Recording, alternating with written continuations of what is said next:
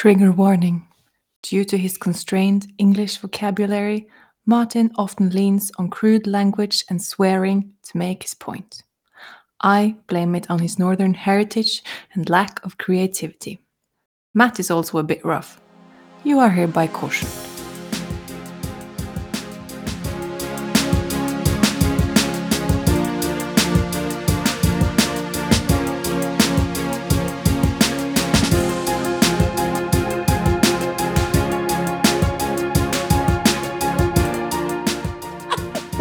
Yes, and finally, welcome back to another episode of the Friday Physio Confession podcast with me, Martin Christensen. And uh, so sorry for the sporadic outputs of episodes this year. Uh, it's been a lot going on. We, uh, I took my whole family and moved six hours further north. While it does make me feel a little little more like home. It also brings its own stuff. And I've changed jobs. I rented up my clinic, and uh, now I'm working in with kids with special needs. And uh, yeah, but that's not an excuse. But it's an excuse still. But what I really like to do is welcome back are the last guest of this year. The season two, which was introduced by the greatest video ever of me dancing with my string vest and uh, elephant pants.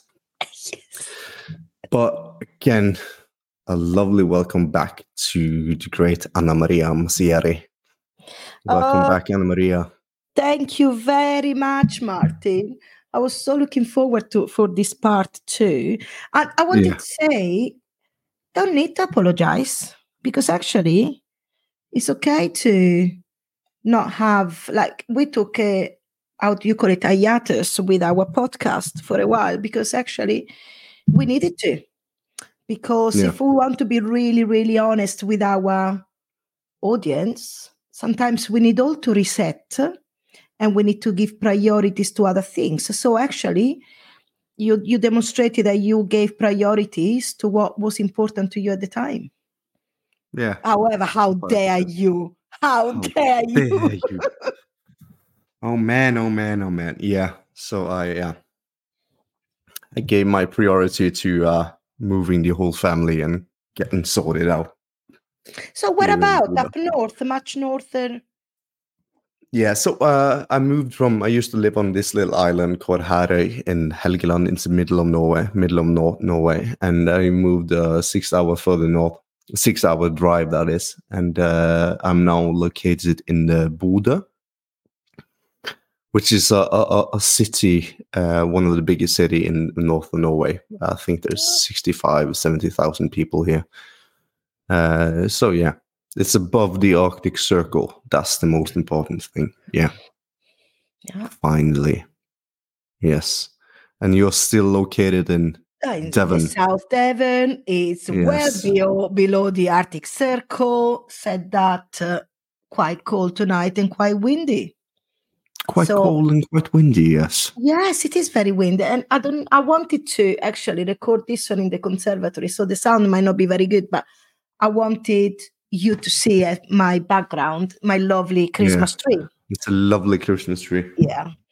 Yeah. Lovely. So, so it might be a little bit no. You might hear a, bit, a little bit of wind, but yes, no, here, here it's all good. Yeah, it's uh, it's it's quite warm, probably warmer than than where you are. So, but it's interesting that you. Uh, that's why then you came and see. I spent a little bit of time with um, Alistair, the LD physio, because you, you're working Yeah, with. I did, yeah. Ah, that's fantastic.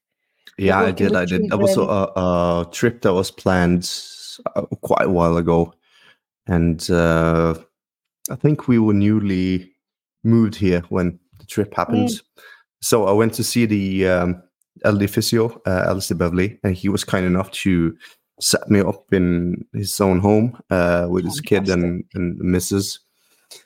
And I shadowed him from uh, a couple of clinic uh, or one clinic day, and then tried to get him as drunk as possible It's not uh, going to be that rest of the difficult with Alistair. No, not that well-.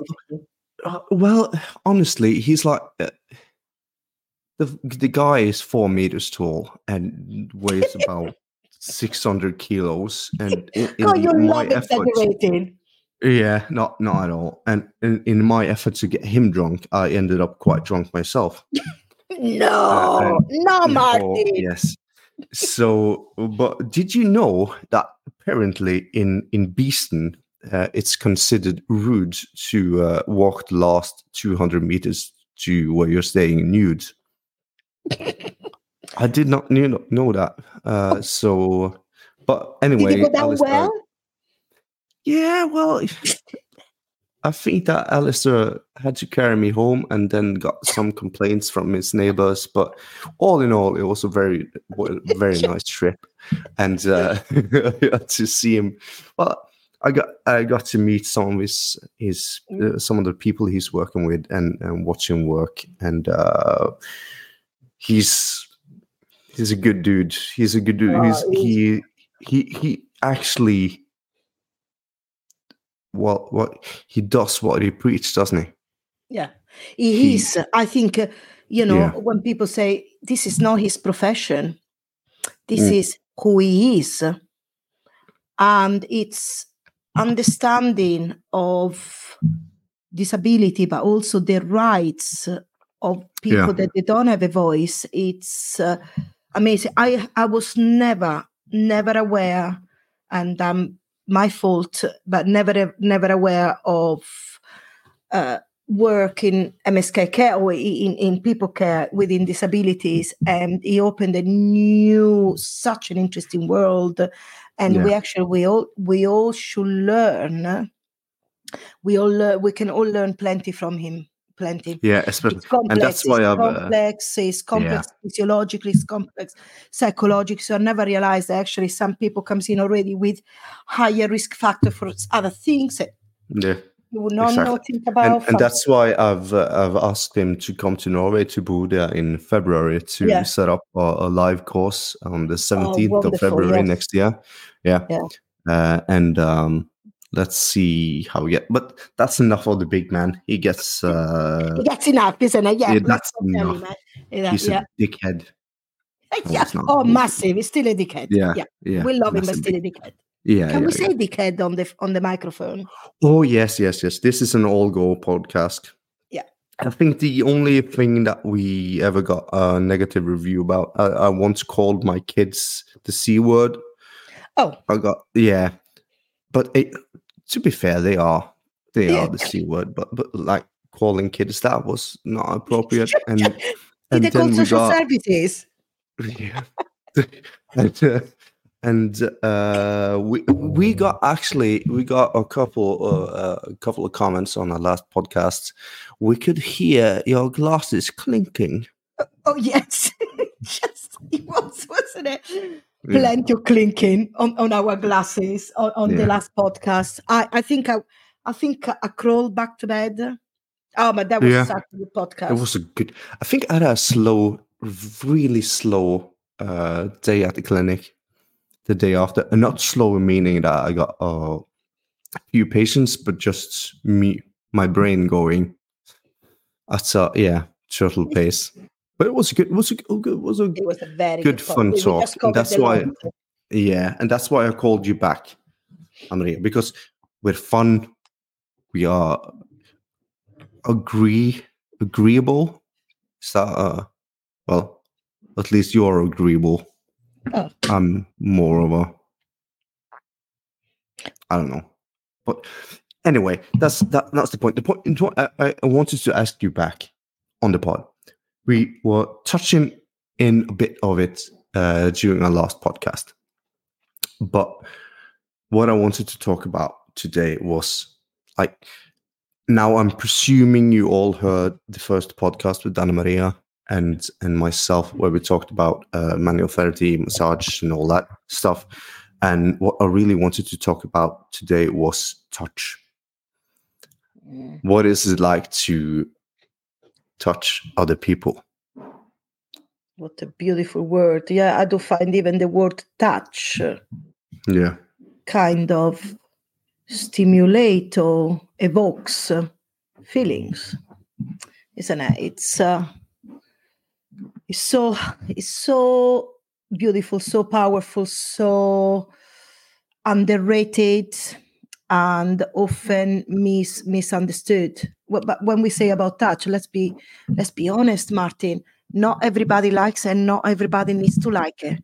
So No. everything I'm gonna say about touch, it's what evidence is telling us, what people like me who likes touching people is experiencing. know, but yeah, uh, Yeah, but I also the people that come to my clinic because it's a private clinic where outside there is written massage as part of some of our interventions. They already self-selecting, so I already know that those people like to be touched. So my view, apart from the, uh, the, the the part of the evidence part of it, the neurophysiology of it, it is my view and is very restricted to people that they don't that, that sorry that they do like touch so i do not experience although i have some experience with some of my students that they thought the light touch and then when they actually came into class they realized oh i'm not feeling as comfortable to touch as i thought i would. But then they actually explored it through a different perspective and actually then they they they became uh, um, they enjoy the touch. So that's why i say whatever we're going to discuss is my my That's it, very yeah. limited yeah very limited experience and that's really important yeah, a clearance of bias there, and, and I think that it's important as well to mention that um, why it was so easy to me for me to get into this whole uh, hands off side of the things, if you can call it that, the hands off, hands off, Yeah. hands on, hands off debate, is that I never quite enjoyed touching people that much. Like, so the it was quite easy for me to believe someone that said, "Well, you don't have to," right? So Yeah. that's our bias out of the way. And, And the uh, other Anna thing, sorry, can- ca- before before we go further can we can we we need to have a clear understanding of what we're talking about you might be hands on hands off in terms of manual therapy but Yeah. i bet you touch the person like a you know a hand on the shoulder a hand on the knee you know oh so- yeah, yeah, yeah. Yes, exactly. So what what Mm. we're going to discuss tonight is touch in the form of, of you know, sustained touch or for like in in in, we call it force based. So a, a touch that is sustained and is a force in order to achieve uh, an outcome. So that's what we're Yeah. talking about because Yeah. actually uh, over all the people that they say, oh, uh, you know, I'm, I don't use manual therapy. No, but you still use touch. Yeah. You know, the form Yeah. of touch, and that's that is so important. Yes, I think that sustained touch is a quite a good term for it. Like because we, that's where the false debate come from. Because we all touch people, but like sustained touch is a quite a good, uh, yeah, Yeah. ground for that. Yeah. And uh, my wife just got home from horse riding. Hi, wife. Yeah, she just went down the stairs, heading to the showers with a beer. So I, we're I good. bet she's really, really proud of you wearing that pajama. We got we got same pajamas. Oh my God, she must Pajamas, be very baby. proud of you then. Yeah. Yeah. Yeah, Yeah. you're proud. Very yeah, nice. wonderful. She's lovely. She's a lovely woman. She Yeah. yeah. to be with you, yes, But- she has yeah. to be. But to, to continue, I just got unfocused by I'm sitting up on the, uh, at the dinner table, uh, talking about sustained touch, and I got Mm. my wife walking by in her. uh, well, she was nearly a bit chested, with her titties hanging out, and got herself a beer. So I was I was distracted for a moment there. But yes, sustained touch. Yes. And that, that's important. That is Yeah. important that we start in having the right messages when we eh, if we discuss this we, we have these discussions at um, a professional level Yeah. because you know yeah because actually when people says oh yeah i might not use my you know people say i might not use manual therapy but touch they might be Mm. using it So, but the touch we're discussing tonight is the manual therapy touch, is the the hands-on, the massage touch, the sustained Yeah. touch, because we know there are some, you know, different type of touch will have different responses. And what what what interests me, in fact, recently I did um, a presentation at um, Therapy Expo about deep touch. Because until Deep, now, deep touch. Deep touch, yeah, yeah. So Mm. deep pressure, sorry, deep pressure. And actually, if you're going to be working with children with disabilities, you're probably quite conversant with um, heavy blankets, the use of heavy blankets Yeah. um, been- in yeah. order to downregulate the nervous system. And there is some really good evidence emerging because of some excellent uh, research being done by especially Laura Case uh, Tal in, um, I think it's in San Diego. And what they are, are, what they're discovering that we are responding to certain type of deep touch in a in the same way in which we are responding to the to the light, light, superficial um, Yeah. CT, C tactile fibers touch, which I think we we we very uh, we touched. excuse the pun. We touched by last time when we said, you know, uh, we found that this C, light tactile sustained touch when it's light and when it's uh, at um, temperature around 32 they stimulate the tactile fibers which they get processed in a part of the brain called the insular cortex Hmm. and why it's interesting because into this insular insular cortex you have you get you process the sense the sensory motor view or the sensory motor um, kind of ta- understanding of touch, but also emotions. That's why the light touch it stimulates or evoke emotion. But what this Laura case found is that the deep touch seems to have the same effects. So there is a different pathway, but the effect is the same. The effect is one of being interpreted into the uh, insular cortex. It's an effect that does stimulate uh, emotions, positive. emo- When I say emotions, it's actually positive emotion. Obviously, context matter, context matter. But what she did, that which was really interesting, to try to uh, to try to mitigate some of the contextual effect, she she used a, a pump like a lymphatic pump, and the lymphatic pump was providing the type of deep touch that uh, she was looking for that massage might provide. So you know, contextual effect were as much as possible mitigated, but the response was still the same. The response on uh, um, feelings, and then they've taken a functional MRI. What they Yeah. found also really interesting is that people with uh, chronic pain they might lack some uh, perception of the deep touch. So yeah, it was it was it was quite it was quite it was quite interesting. Yeah. Now- And, and this is touching about uh, what we discussed on our last podcast, where we kindly agree that uh, the debate is is faulty in itself because we need to actually d- debate what what is the the effect, what why does it feel good, and what is the what is happening? Yeah, exactly. And and when you're talking about uh, kids and and deep touch and emotions it, it kind of brings me back to actually my favorite patients now is the ones that well aside from like uh, kids with down syndrome they just jesus christ they're the most beautiful kids in the world. But but the kids that are wheelchair bound and they get into the hospital I, work in a hospital now and they get in and everybody is like covered in in scrubs and, and things like that and and they get the uh, like the lifts out to get them out, of the chairs.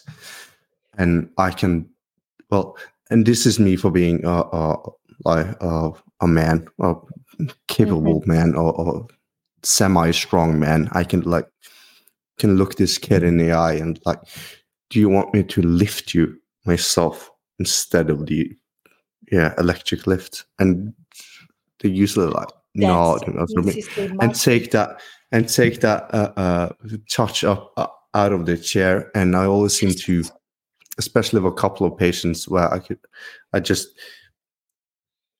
enjoy this moment and I see they enjoy this moment. So I've uh, on a couple of occasions I have delayed the whole session because I ha- had a kid in my arm who can't move, but we were dancing like slowly through the room for 15 20 minutes before we went to the bench and we did that like clinical stuff Yes.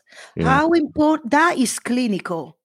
So we went before going to the clinical stuff. No, Martin, the clinical stuff started in the moment in which you interacted with those people. In the moment, yeah, you chose touch because in the moment, this is what the that child needed then. Again, I'm sure that I mentioned it again, so forgive me if I'm uh, repeating on to the, to the but Jorge Esteves and the other uh, Esteves Rossettini and uh, um, Parlin from Italy and Malta, they wrote a fabulous couple of papers about touch and therapeutic alliance. And they postulated that touch, because of this emotion evoking, is actually mm, stimulates uh, or facilitates therapeutic alliance. And Parlin says a word which I absolutely love. She says, when you touch somebody, it's like it's like communicating to them, I am like you. And hmm. therefore, trust it's then instigated and that's where therapeutic alliance start to the we'll see that i don't treat disabled children and but i treat elderly uh, quite a lot quite you know a big portion of my of my clients. And those are people that often have not been touched for a long time. You know the safe touch. You know i'm talking about the, the the social touch.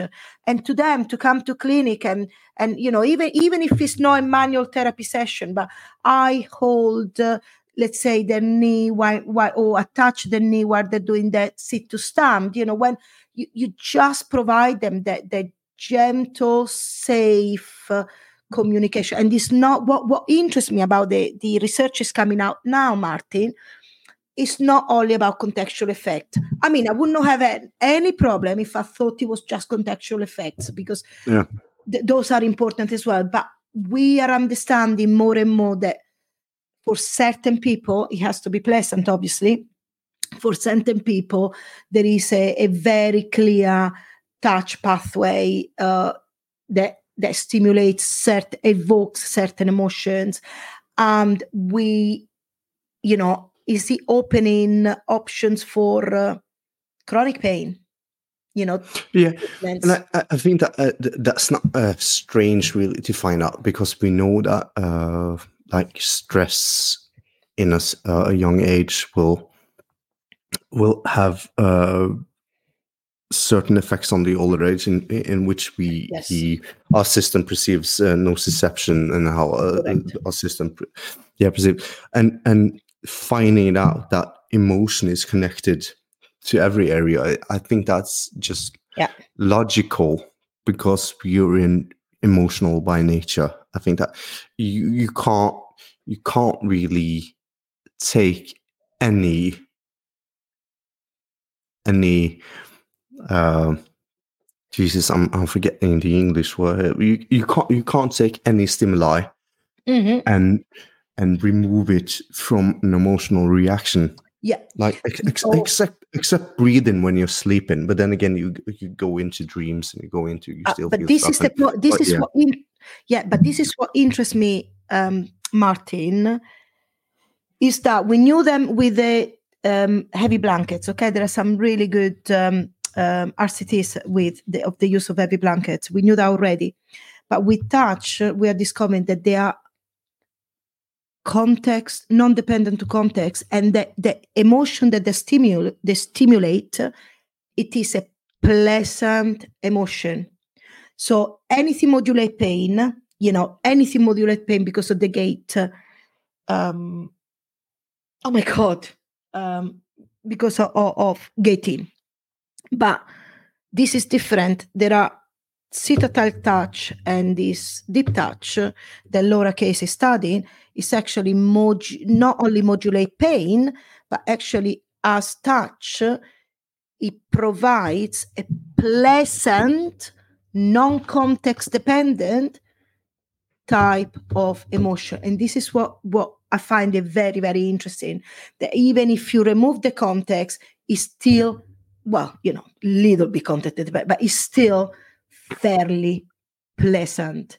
So yeah. if we can take that and we can then apply to people with uh, chronic pain, people or children, in this case with, uh, you know, um, like we use uh, or they use uh, heavy blanket with children with with autism to help them to self-regulate you know there are so many things that we can apply to for people that like touch. And that's why i love yeah. the, the, the the fact that it's not just touching modulate something.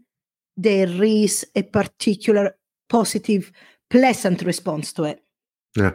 What would be interesting to see if but, but this is not ethical or mm-hmm. morally right. It's like to see uh, somebody without any human interaction without any social yeah. interaction without any pre ads getting touch does that stimulate yeah well we, we, ca- we, cannot but, do that no. we cannot do that martin but we, we can but we shouldn't no no no Less yes, yeah, uh, yeah, yeah. Been, to reproduce that this is why a lot of touch studies where they are still done on, on preterm babies so we know the touch on preterm babies so you kind of mitigate some of the, those contextual factors with preterm babies that we know that people the, the children that receive touch from the mothers they they do better. Yeah they, but they, we also we also weight. we also see see uh cns activation of the mother's voice after true. quite a few few months. So you can't like yeah there's not an isolated cage such as still. Yeah. My point being is that as human beings, we can't like control for everything. But we want to, it's don't we? No, we don't want to because then then it's not would be suitable in a lab, but yeah, yeah. into real real life but we but, seem uh, to that otherwise to otherwise we don't put enough importance to it until yeah, unless everything yeah. unless everything is so well mitigated or so well controlled. But actually then it's not real life is it? No it's not. But let let's go um let's go over to let me push you a bit about this one. And it's it, uh, let me push you because it's something i don't feel uh quite confident to do. Well, I feel confident to do it, but I, I'm I'm feeling like this is not my favorite thing in the world, and the reason mm. why I is I, I don't know the reason why, but it's it's the reason why I so fully believed and delved into this uh, hands-off philosophy. Let's talk about that. We already got rid of the cue that yeah, I touch I touch people, so that's not that's not on mm. the hmm. table here. But um, but you don't use manual therapy within your interventions. Yeah. So, how is it for you as a clinician to touch other people? Love it.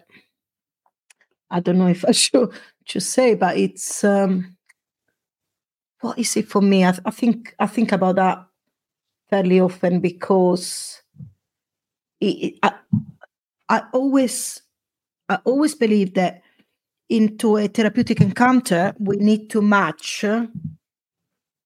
you know, if to be an evidence informed, you know, evidence, therapist expertise, and client values and preferences. We have to also to match the all, all three of them with the therapist skill set and the therapist uh, aptitude. Yeah, not not just uh, you know a skill onto something, but what the therapist like is or passionate about. Somebody might call that bias. I know where my biases are because I do enjoy hands-on. So giving people treatment, giving people hands-on treatment, but I keep my biases under control. Yeah. But obviously, I will, despite keeping my biases under control, I am, of course, I'm going to go towards manual therapy because actually I enjoy that uh, interaction. So you enjoy that touch. I do enjoy that. I do. Yeah. In fact, again, there is some um, uh, evidence to show that there is a biosynchronicity, especially in massage. Again, Jorge Esteves uh, look at that. There is biosynchronicity. Is that uh, when uh, we, you know, during touch, uh, C tactile touch, there is releases of oxytocin and some neuro, um, you know, some neuro or, or some opioids. It, it does happen for the therapist itself. So it's actually, you know, it's uh, social grooming, call it whatever, whatever you want to call it. So to me, it's not difficult to choose. That's why people come to me because actually I like to provide massage, but I choose it as an intervention for people that it fits within that encounter. Yeah. If I didn't, I would be a hands-on therapist. For some for some of my clients, I am an hands- hands-off therapist because touch might not be quite suitable for those people. Yeah. But yeah. But to put put you on the spot even more. So like when you're doing like say a, a massage and there's a sit. It's a, it is a ripe sit. Like just there, ready for the picking. Do you what's your thought process on that? Are you like me, repressing your own urges to pop it? Or are, are you able to still be in that? The sustained touch. Oh Jesus! I thought, did he just say that? Did he Yes, just I did. not- Did he bloody say that? I oh. Okay, let's be really honest. Sometimes I, I absolutely hate. Oh God, I just even the thought about it. I have to not look at the skin sometimes because it's oh I cringe. Don't let me even think about it. Oh, I cannot even think about it. Oh Jesus! Now that you just said, I cannot even think about it. Uh, but so sometimes I absolutely Yeah. cringe. But, Absolutely because cringe. this this is the fact dealing with humans yeah. and human skin and, and, Yeah, and- and speaking and I touch, see yeah. elderly people and some of the things you say, you think, oh my God, you know, and you just got to go over. But then sometimes I got this, so I got this fabulous client. She is in her 80s and she comes in, uh, she has neck osteoarthritis and she she absolutely feels so much better with a massage. And then we can, anyway, a, a- skin on her back, oh my God, is the bestest skin ever. Not a blemish, soft like a baby's bottom. Absolutely amazing. Absolutely amazing. But you know, I'm not there to to judge people's skin. No, No, no, no, that- at that's- all.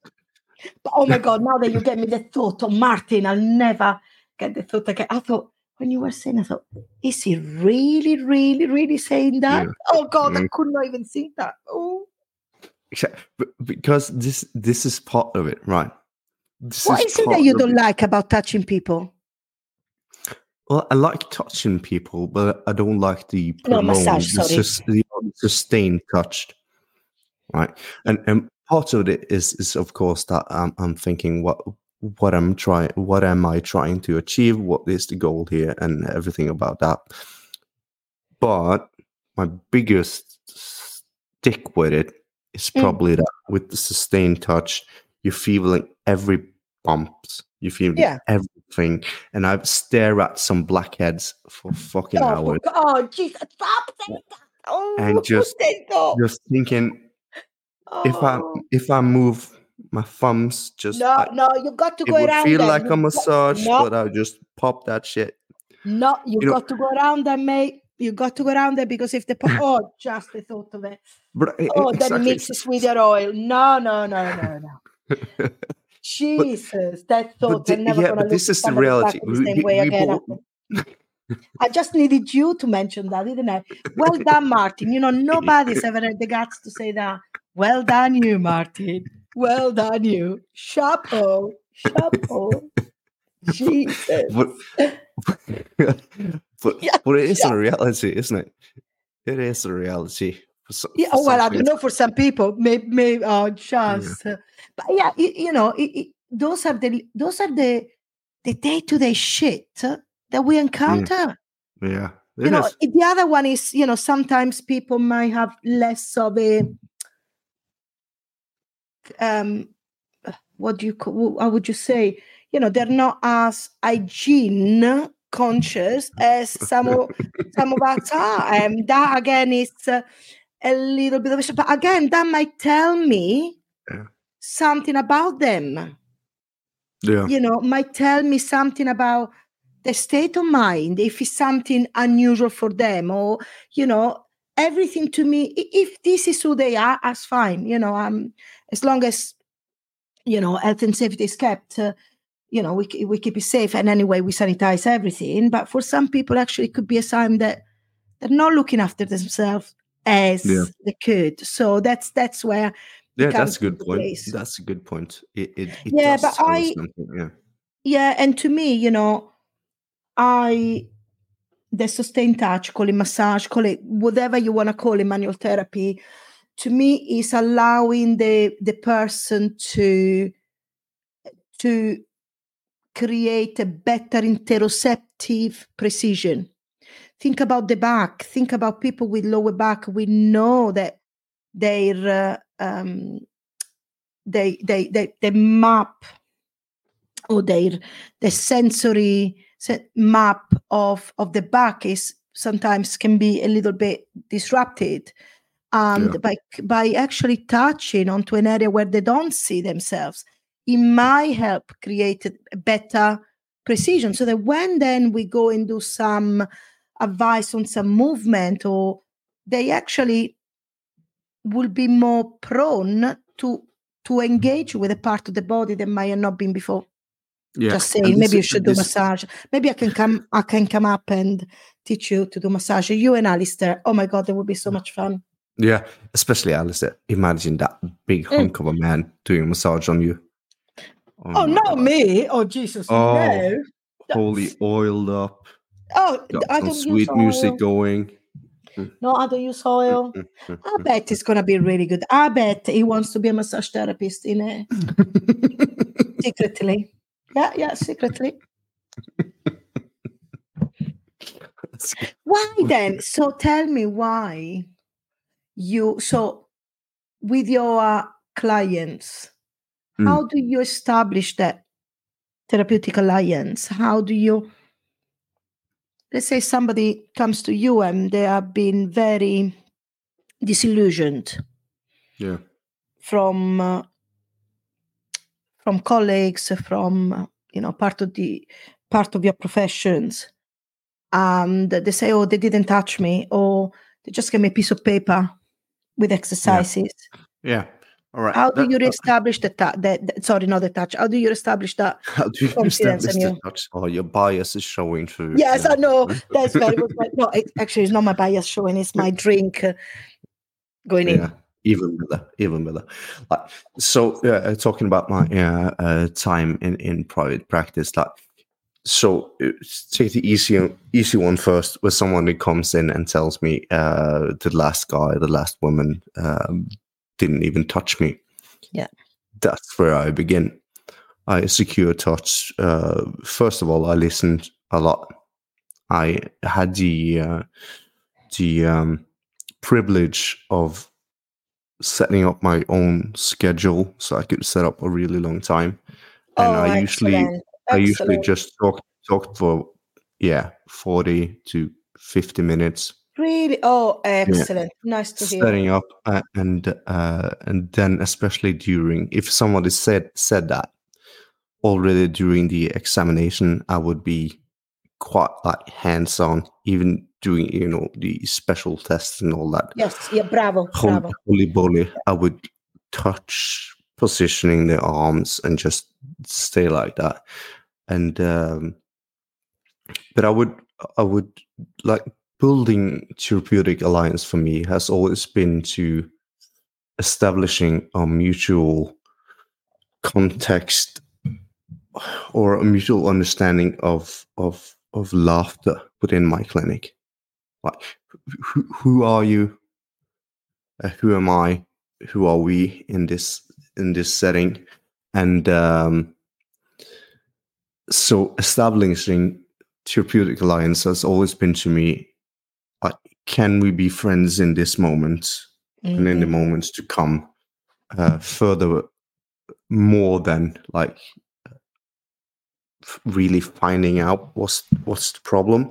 Yeah, because yeah. if i get to be friends with you in this moment in this clinic stop we will find out uh, in this a is one of, yeah this is one of the things that i think we do not get. Uh, this is one of the drawback which i try to change in my, at least in my own clinic is that what i said to you you know i see only certain type of people people that they want to be touched Yeah. Because of that because their understanding or expectations of physiotherapy is oh they don't touch me massage therapy so oh, they come they touch me they come to me with the expectations. So although I set up my room with, you know, as soon as you come into my room, you see those two chairs looking at each other. It's set up for talking, and then a couch on the side, and then the rehab equipment on the other. But the expectations is always towards the massage. Yeah. Yeah. So they are expect until then. It, sometimes it takes me several sessions to make them understand that not to make them understand that sounds very patronizing but to to bring awareness that the massage is not the real intervention or it's not the intervention that is going to create the change is the intervention is going to give them the experience the positive experience and it's in that positive experience that they can then make the change. So but so for me you know for you it's a little bit not easier but you know you have less barriers well for me people that come to me already they will be expecting the massage so if Yeah. i sit down and uh, you know i sit down quite often my my especially the initial consultation you know i, I listening is a big part of it but you can see them that they can be quite edgy and you know we're gonna go on the car we're gonna do Yeah. some assessment or on the Yeah. couch and um, and, and this this reminds me of what you just said. Is like uh, the expectations uh, within that setting is is, is, quite, is quite clear. And i think that expectations of there has been changed of, of the public the expectation of the public has been changed a bit around physios now. So so my job is kind of getting quite a bit easier. But what you said remind me of something my little sister or my sister said. She's a she's a chiro. So of course Okay. she's not she's not welcome in the family anymore and she's and, uh, ostracized yeah Oh, but she reaches you. out yeah but she reaches out now and then but like are you a uh, in your family? No no no no. My uh, mom is a, a preschool teacher and my dad is a mechanic. So yeah.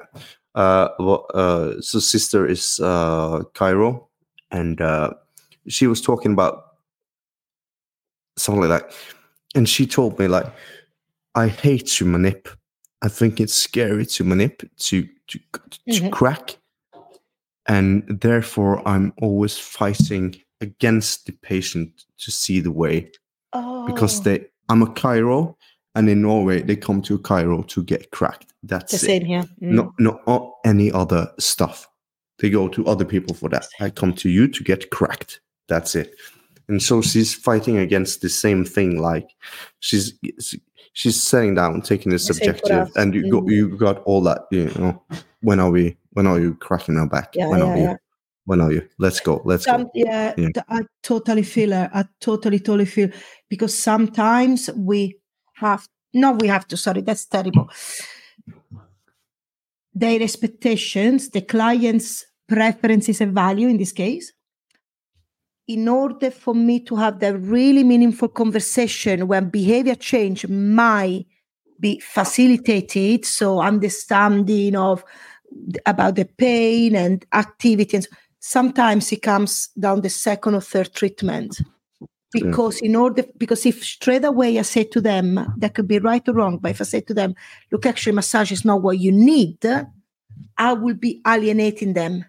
And they Yeah. will go to somebody else is going to tick the biases so what i do a compromise i listen to them i How dare you? yeah, yeah. Well, I, I, you know, sometimes they say, "Oh, yeah, I've been to the to." Sorry, I'm gonna say the chiropractor, but you know, I've been to, and they told me that my back pain is because my right pelvis is my right iliac is tilted, and so on. I do not even comment, and No. just be very quiet. I let them be. I don't even challenge them there and then, because if they go into the chiropractor for 10, 15 years or whatever, sometimes who am I to say anything to them? They will know, they will completely alienate me. So I provide uh, listening, I do, I assess, I make sure that I'm not missing any red flags, and I just support them until the second and the third treatment where therapeutic alliance has been built. And then we can start having some really meaningful mm. challenges to their belief if that is important. Well, most of the time is important because No. their beliefs actually is what often amplifies the pain. But it's complex. Mm. I really totally feel for, for, for your sister because I get that. So I think the way I navigated, I reconcile with that is actually it's a way for me not to to provide, for example, in my case, massage for her manips is is allowing them to um, to understand that you can speak the same language and then you know the, the, the real change can happen Yeah. Exactly. And th- this reminds me of uh, I just delivered a exam within stress and pain, and and there was wasn't one paper Ursin at all. Uh, oh yeah remember the yeah, and they were talking about uh, uh, how the perception of stress and how the perception of being in control, how that either amplified that when you had the perception of not being in control, amplified stress level and or decreased it, even if that did not change their like, result yes and or, or how good or they comp let's say just they, how they Yeah. how competent they felt to do a, Yeah. a task yeah and really uh, just believing like well this is just another task i had to practice or this is scary.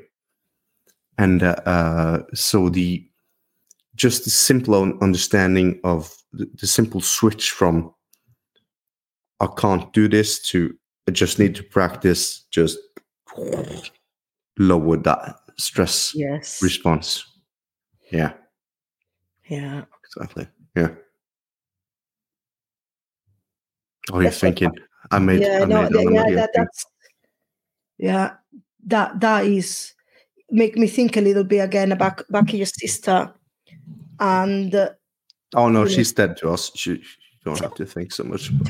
Uh, no, but uh, jokes aside, made me think a little bit Yeah. back at your sister that she is in the room and uh, how many how many modern chiros will be the same where they're there that they ha- they feel that they feel the stress and that kind of dichotomy of this is not what I want to do. This is not what I want to give. Mm, and you got the client that expecting that and I see that about the physio. And I I feel I'm there to really honestly uh to to really because I know how good, you know, what what the type of of of especially where I am, the local NHS physios are outstanding. But the client picks up only one little part of what the physio says. Their interpretation. and I don't want to make them you know, I don't want to say, oh, you know, you you're kind of blaming the clients. No, but they pick up only one small part of it. And and that that is really saddened me. And as I say, you know, actually physiotherapy has changed. Yeah. You know, thanks God for that. They, they their focus is different. That's why we exist as soft tissue therapists, you know, highly skilled massage therapists. But let's not devalue what the physio. But for chiro, it's gonna be diff- different and difficult. Yeah, is that? It's not like how I think of it. It's not like patient blaming. Is is is culture understanding, mm. but yeah, perception. It's just Bravo, yeah, bravo. yeah. And, uh, and the um, media is got lot, lot, lot to answer for, lots to answer for. I'm, I'm Oh, yeah. so angry with the media. Yeah, yeah, yeah, yeah. There's always this in, Norway. There's always this talk about um, what we call helsevesenet, and directly translated, that's the being of health. That's what you Ah, called, and and so this being of health is something you have to struggle against. I didn't get the help I needed. I didn't get the help I wanted. Uh, and so this being of health is something we must fight and uh, That's and i think that that uh, sort of thinking that sort of understanding is why i've done this podcast or, or done the friday physio confessions Mm. meantime it's just to get back to the public that yeah. it's not the being of health that's let you down. It's a misunderstanding between you, the guy that worked in reception, and Lydia, who was your therapist, and uh, Sarah, that was your GP. Based on all this knowledge, you weren't being let down. You were being, yeah, screened, and sometimes you were screened wrong, and sometimes you were screened right. You, it just didn't fit upon your It, the, uh, bravo. This is the wo- it is matching. We need to match. We need to match clients' needs or client wants to the client needs Yeah. and to the person. You know, sometimes is I run a clinic where we are all soft tissue therapists. You know, so all trained in my school and I still have several seven therapists. And people says, but why would you have seven people doing the same thing? But we don't, it's not about us doing this. We are seven different people. So we're actually allocating to the type of person might suit better. Sometimes it's, it's to do with more to do with injury, you know, somebody with knee pain. But it's about matching people. And I love this word because it's, it's actually, I think what we struggle is the lack of communication. It's in that interaction, the lack of understanding and communication. This is where touch, sometimes not for everybody, in the right place, it's a way to tell them, I hear you. When Yeah. I go and massage and I press a point, call it whatever you want to call it, and they say, Yes, I recognize the pain. That's exactly where I was feeling it. And then they breathe into it. And then I say, Look, you got it on the other side as well, but the other side is not as painful because in this side, your shoulder has been a bit pissed off for the last few weeks. So the whole area is irritated.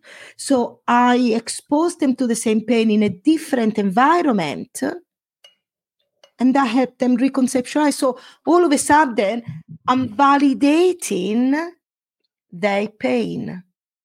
Yeah. So this is why I, I think we had a great conversation with, uh, and uh, sorry, you can see my ADHD, ADHD brain goes over the places, but at Therapy Expo, we had a fabulous conversation about with with the the, the consultant MSK um, physiotherapist that she uh, created the MSK Alliance conf- conference. She called Amanda, amazing, a really really top top top lady.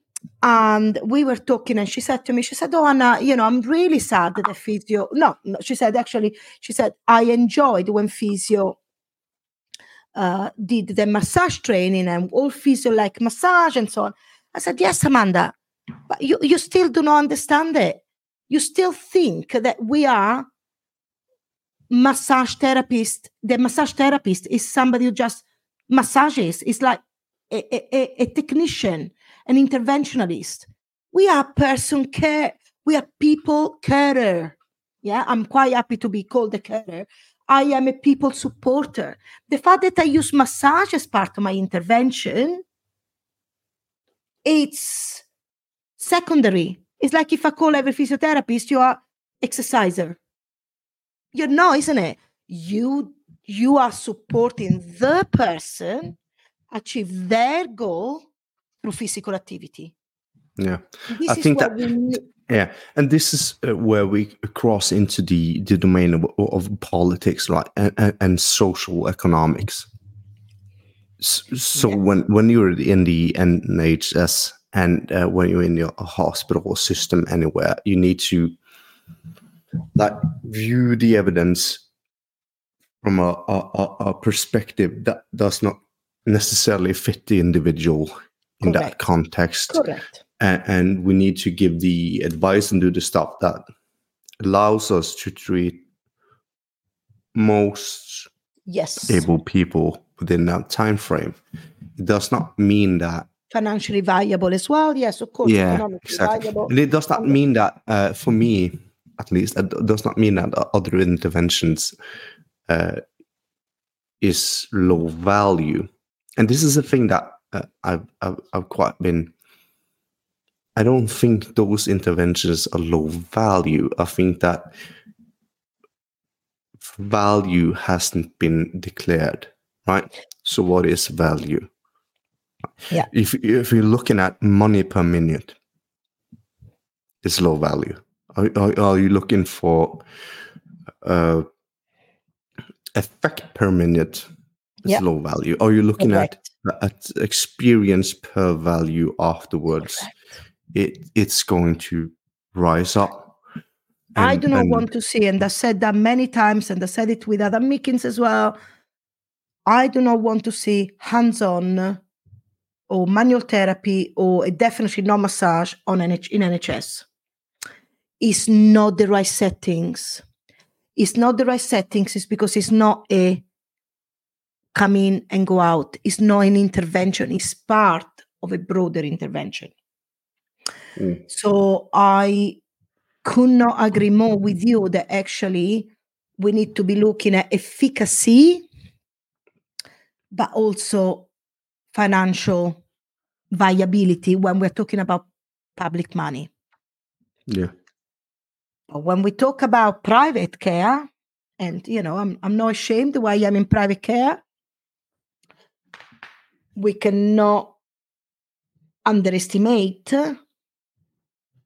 the some of those contexts around the real inter, the real encounter. So as I say, I don't see mm. massage as an intervention per se. I see massage as the context around the real intervention. So for me, massage or manual therapy i- is a way to reach something. Usually it's a symptom modification. The symptom modification allows me to do something else. we agree you agree we we do don't we The way, Martin, yes i think we agree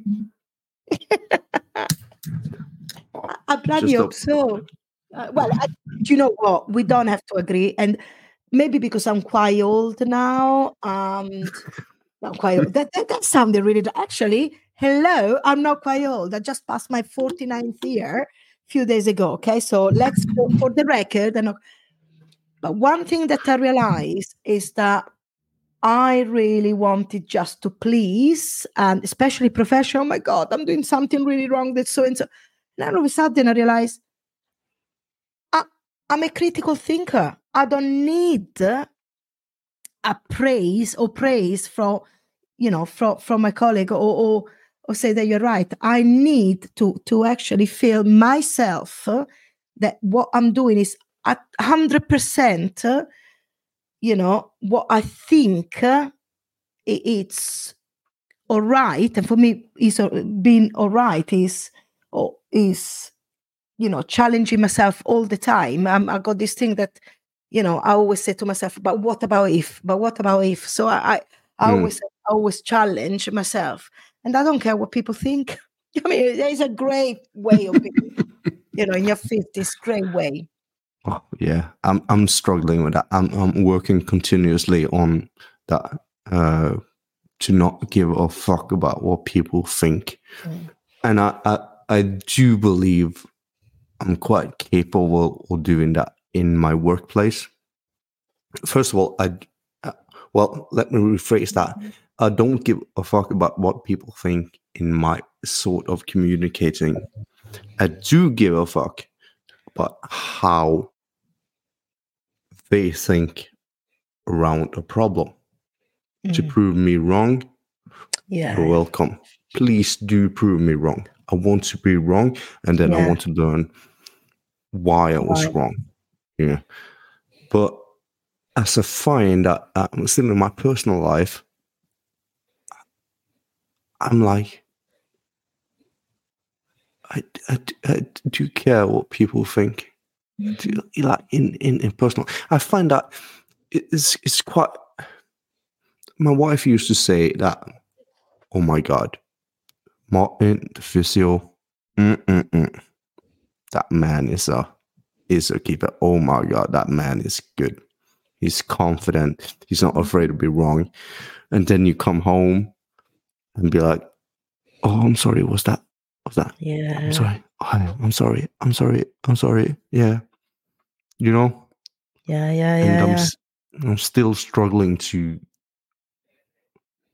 because I am myself at work, but I'm still Yeah. struggling to get those two sides of me connected. Yeah, I I have to say, and I know that we spoke that about that privately, but having my ADHD diagnosis, and everybody says, "Oh, everybody get diagnosed for the ADHD." Yeah, maybe, but to me, was it was such a help, Martin.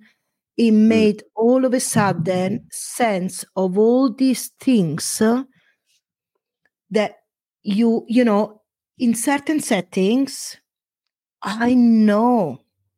So, like for example, they explained to me why usually my brain is all over the places and I get bored with everything, with many things. I've been doing this prof. I come from archaeology background, but I've been doing this profession. for- I remember. Oh, I love Yeah, that. yeah. It's So, but I've been doing this profession for 22 years, and I, I kid you not, Martin, I am as excited about it as I was 20, 22 years ago. So it's just- and you know, people think I'm a workaholic, and what what the way psychiatrists explained it to me said, Anna, actually, your profession, your job, your role, your makes sense to me. I am so comfortable because think about it as you know predictive processing i know you know that while in social environment uh, or in a more relaxed settings i struggle and th- th- those insecurities then they all come out and yeah. Yeah, they, they, they all come out and all of a sudden what made me realize that actually you know the psychiatrist said Anna, obviously always try to you know to reach and and have you know do what you want to do do what you think you should be doing but ultimately your brain works in a certain way. And that's Yeah. okay. It's not wrong. It's it's, it's divergent.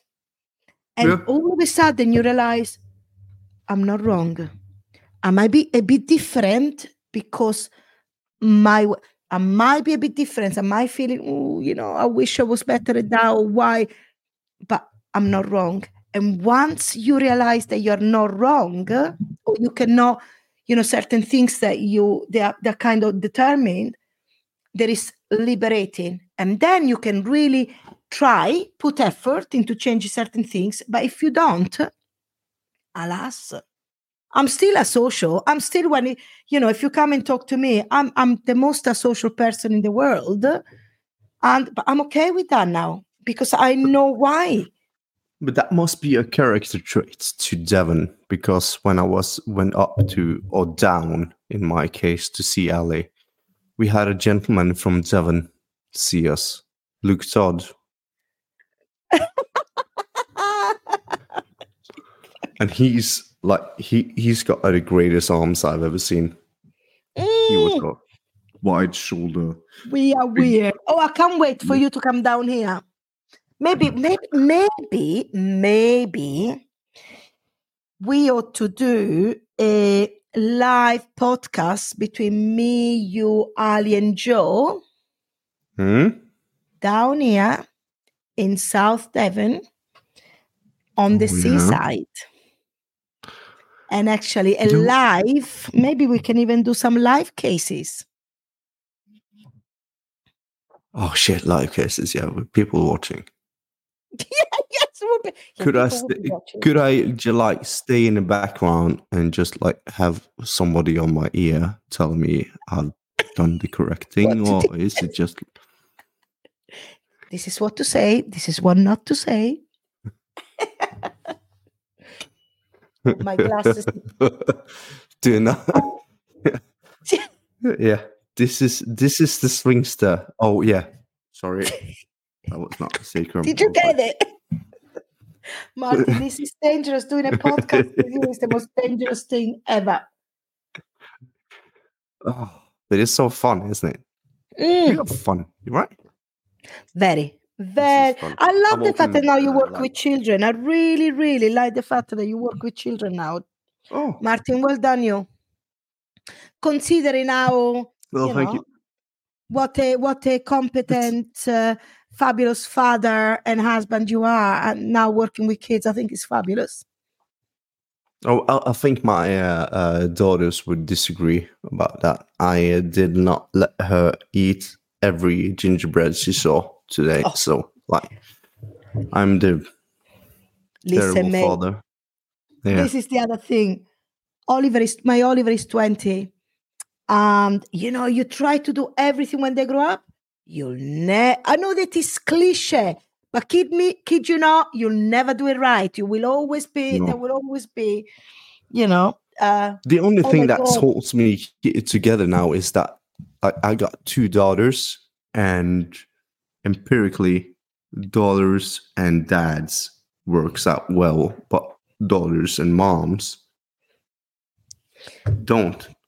So I'm like, in the future, I will be the good guy ever. oh man, Yeah. he's the same. He- He's the same here. Yeah. Actually, I have a lovely, Yeah. lovely rapport with Oliver. Although, I mean, they arrive at 20 and they actually start becoming really patronizing and tell you what to do. And I think, bugger off, son. Just go back to university. Mm, Yeah. Learning new stuff. Like, yeah.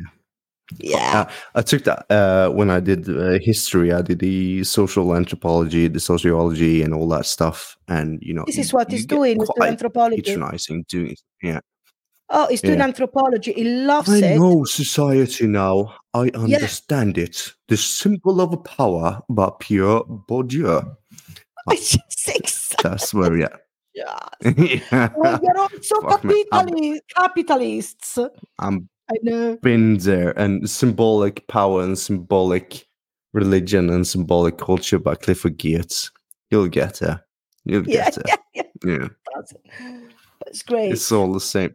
But all right, Anna Maria, we've been talking for well, soon to be an hour and ten minutes. Do you think anybody's gonna listen to our ramblings?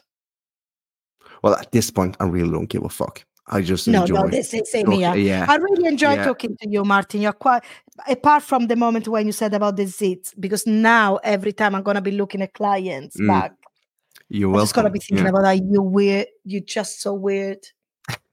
you hear glass shatters in the background. Yeah. Yes. yeah but yeah but i do i do enjoy talking with people and do enjoy uh, talking with people that uh, challenge me a bit and having said that i know i've been i've been talking to people that i i agree with so i don't like being yeah, challenged yeah, yeah. Do you know what, Martin? It's me and my colleagues, the closest colleagues, we talk very often about it. So we need to get away from this echo chamber. Yeah We really, we between each other, and I love you for that because your podcasts are amazing, mate. Oh, for thank you. actually mm. challenging and bringing people back down. So I was explaining today to my husband about, you know, that me and you were talking tonight, and he says, "Oh, what type of podcast is it?" And he said, "It's actually a podcast of being human, being a professional, Yeah. by being human. Everybody show all this amazing, you know, practice and things, and actually." With Martin, we can talk about the where we where we're shit. He's Yeah. the first one that he brought us in to say, actually, what have you done? What what have you been shit at today? You know, let's Yeah. let's look at what what and that's so refreshing. You know, Oh, you, accepting yeah. the humanity. So I can't thank you enough uh, for. do- I, I'm out of Twitter now, X, whatever they call it.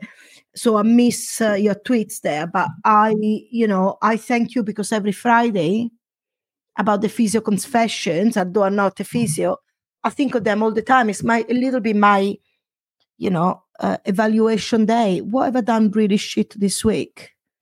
You know, Yeah. and uh, you know, so many. But no, It's it, like- it's a, we need to be human, don't we? We need to, yeah, yeah, and it's it's like we're in a profession where we're talking about Yeah. humans and treating humans. We're in a profession where everybody just want to be the best and Yeah. and, and the greatest, yeah, yeah. and most of all, the holder of knowledge, or the hold, I know this, and therefore I advise you to do that. And I think, No. fuck, if it was that, if it was that easy, do you, like I open the, the one of the pet hates I got.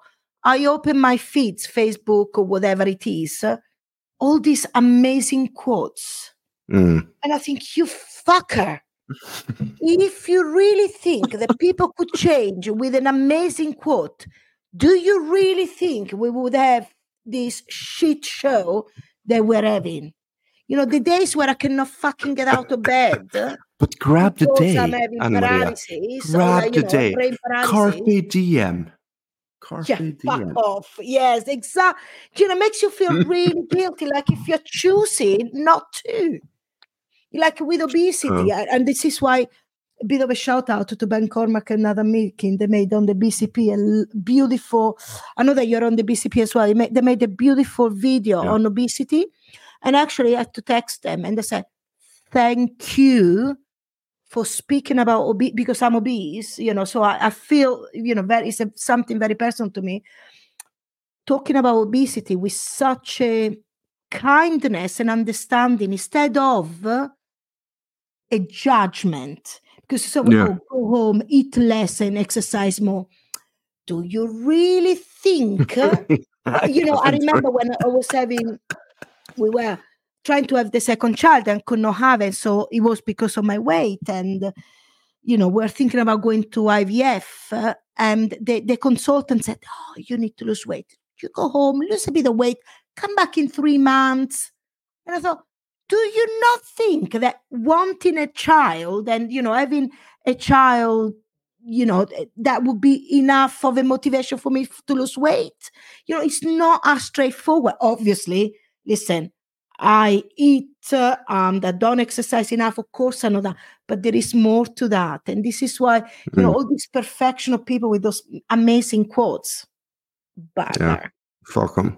Fuck them. Yeah, yeah, I have a good a good good anecdote about that. Actually, I have a good good close friend of mine that was trying to get uh, pregnant with his now wife, and um, and they got to the test tubing stage, and he's not. Uh, so depression got him out of work. Yeah, He's quite depressed enough, and and of course in the interview, it was like, why can't you work? Well, depression and stuff like that. And so there was, they were like, well, we can't okay this test tubing stuff because you're depressed. they're depressed. Yeah, the same for Mm. yeah, Yeah, and they got home. I was like, fuck it. Yeah. And now they got two kids. For me, he's still yeah, fucking. He, he's still fucking depressed, but that's not the point. point is yeah, like, to me was yeah. because they said, you know, they said in, in my in my county, Devon, back along they were not uh, what do you call it? Because I already had one child, it would have been my second child because I was obese. They were not um, funding, so they said, "Anna, you need to lose weight," and and I did lose weight, uh, what I was. But then we realized actually, is that a child we want? Is that the need of the child? So we realized that with one child we were very very happy, but the whole process was really traumatic about the weight. You know, the the Mm. fact that they they they they they, they back along the thought obesity like it's your fault. Yes, part of it I'm responsible of it, of it, but I need help. Can you please help? Um, depression is another big one. You know, oh yeah, you're depressed because yeah, often you hear, oh yeah, you should be doing that, you should be doing that. Well, actually, you know, it's um, it's a little. I don't know if you read. Um, I'm just finishing it now uh, on Audi- on Audible. The latest from Robert Sapolsky, Determined. Uh, There is no free will. He called it. He, he wrote Behave and he wrote uh, Zebras Don't Have Ulcers. But this last one, it's about we determined. It's about we do not have free will. It might sound very negative, but it's actually is a very very positive um, view of where our decision sometimes comes from and uh, the determination from epigenetics and so on. It is really I cannot recommend it enough. So those Yeah. fa- for those of you that you've put on those fucking, you know, um, quotes about choosing, having a choice, and changing your life is in your hands. Back off. You are in control. Yeah. Yeah, you are Yeah. in control. So those of you instead that cannot change your life and are still waking up sometimes are depressed, it means that you're not in control and you are just so bad. Yeah, that's Hmm. Yeah. Some of the biggest things, the, the biggest gift I ever gave myself was to just accept that I was feeling down and, Yeah. and stop looking for explanations for it. Yeah. And now uh, I'm heavily medicated, as they say in Norway. Yeah. But, but you know, Yeah. yeah.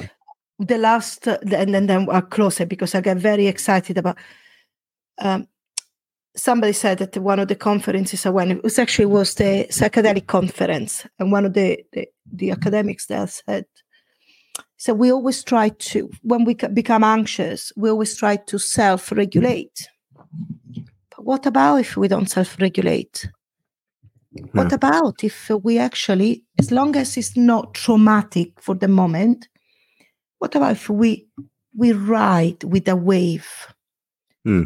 of anxiety eventually the oh, wave up, is yeah. going to go but next time the wave comes up again because you haven't self-regulated you haven't symptom modified it the brain might not be as scared of it as it was that really reflected a little bit made, made very much Yeah. sense what we do with gradual exposure with pain isn't it we don't often you know sometimes symptom modification is great but not total symptom modification. Because actually we want to expose people that pain is part of life. So i really Mm. enjoyed that. Sometimes accepting that accepting that today i am like this that my brain you know is not is struggling is very much struggling. That's okay? Yeah. And I, what resonates with me is like I've always kind of uh romanticized my own down periods by being this warrior that fights monsters. yes yes Yes. And then even as my my warrior gets more torn down, more wounded, it's still like I've been there before. yeah. I've been there before. I'll do you as well. And just every time, yeah. So it's yeah, like yeah. uh, I did not self-regulate, so I know what I'm to expect. I've dealt. I've been here before. I'll deal with you as well. Yeah. This But Jesus, I- this yeah, this got too dark, Anne Maria. This got too dark. but this is what no but jokes aside though no well not jokes at all but this is exactly once we, I know that there is always coming out of it. Yeah. So yeah, no, thank you very much. That's very frank conversations with you, um, Mr. Yeah. Christender. I'd never pronounce your surname, Martin. Very frank conversation. So thank you for um, for having this amazing podcast and for inviting me, for allowing me to talk over you. Mm, every time, Anna Maria, every time. Love it. It's good stuff. And also, I love the the fact that it's uh, a Norwegian and an Italian talking uh, second language. Yeah. We're rock and roll. So, We're rock and roll. let's let's do these goodbyes in our native songs, should we? And we should say thank you for listening and have a, a nice Christmas, shall we? Buon Natale. Yeah. Do you want to go first, Anna Maria? Buon Natale a tutti. Have a fun. Thank you, Martin, and Buon Natale, uh, you, your family, and all the listeners. And I hope you take something out of the podcast. And I hope that you feel that you are like us or not like us, or you can challenge, but that we talk your language and we are not, Yeah. you know, at a, we're not putting ourselves at a different level. I love how I asked you to do that in Italian and you just changed back to English. Oh, right, really? Did you? I didn't hear Mm. you that you asked me to do in Italian. Buon Natale a tutti, carissimi, tanti, tanti, tanti auguri di Natale, di un anno buono, di felicità, gioiosa e di un 2024 di fatto di salute. nice one. Now it's my phone. Um, takk Anna Maria Masere for at du kom på podkasten. Jeg håper at de som hørte på det her, eh, drar nytte av det. Og eh, ellers god jul og godt nyttår. Yeah. What he says, what he said. What, what, yeah, what I said. Yeah, what what he said. said. Yeah, It's yeah, such a yeah. difficult language. and there was no swear words in there. Actually, I'm being frank. Yeah. Okay. Thank you for listening, and uh, have a nice day. Yeah. Bye now.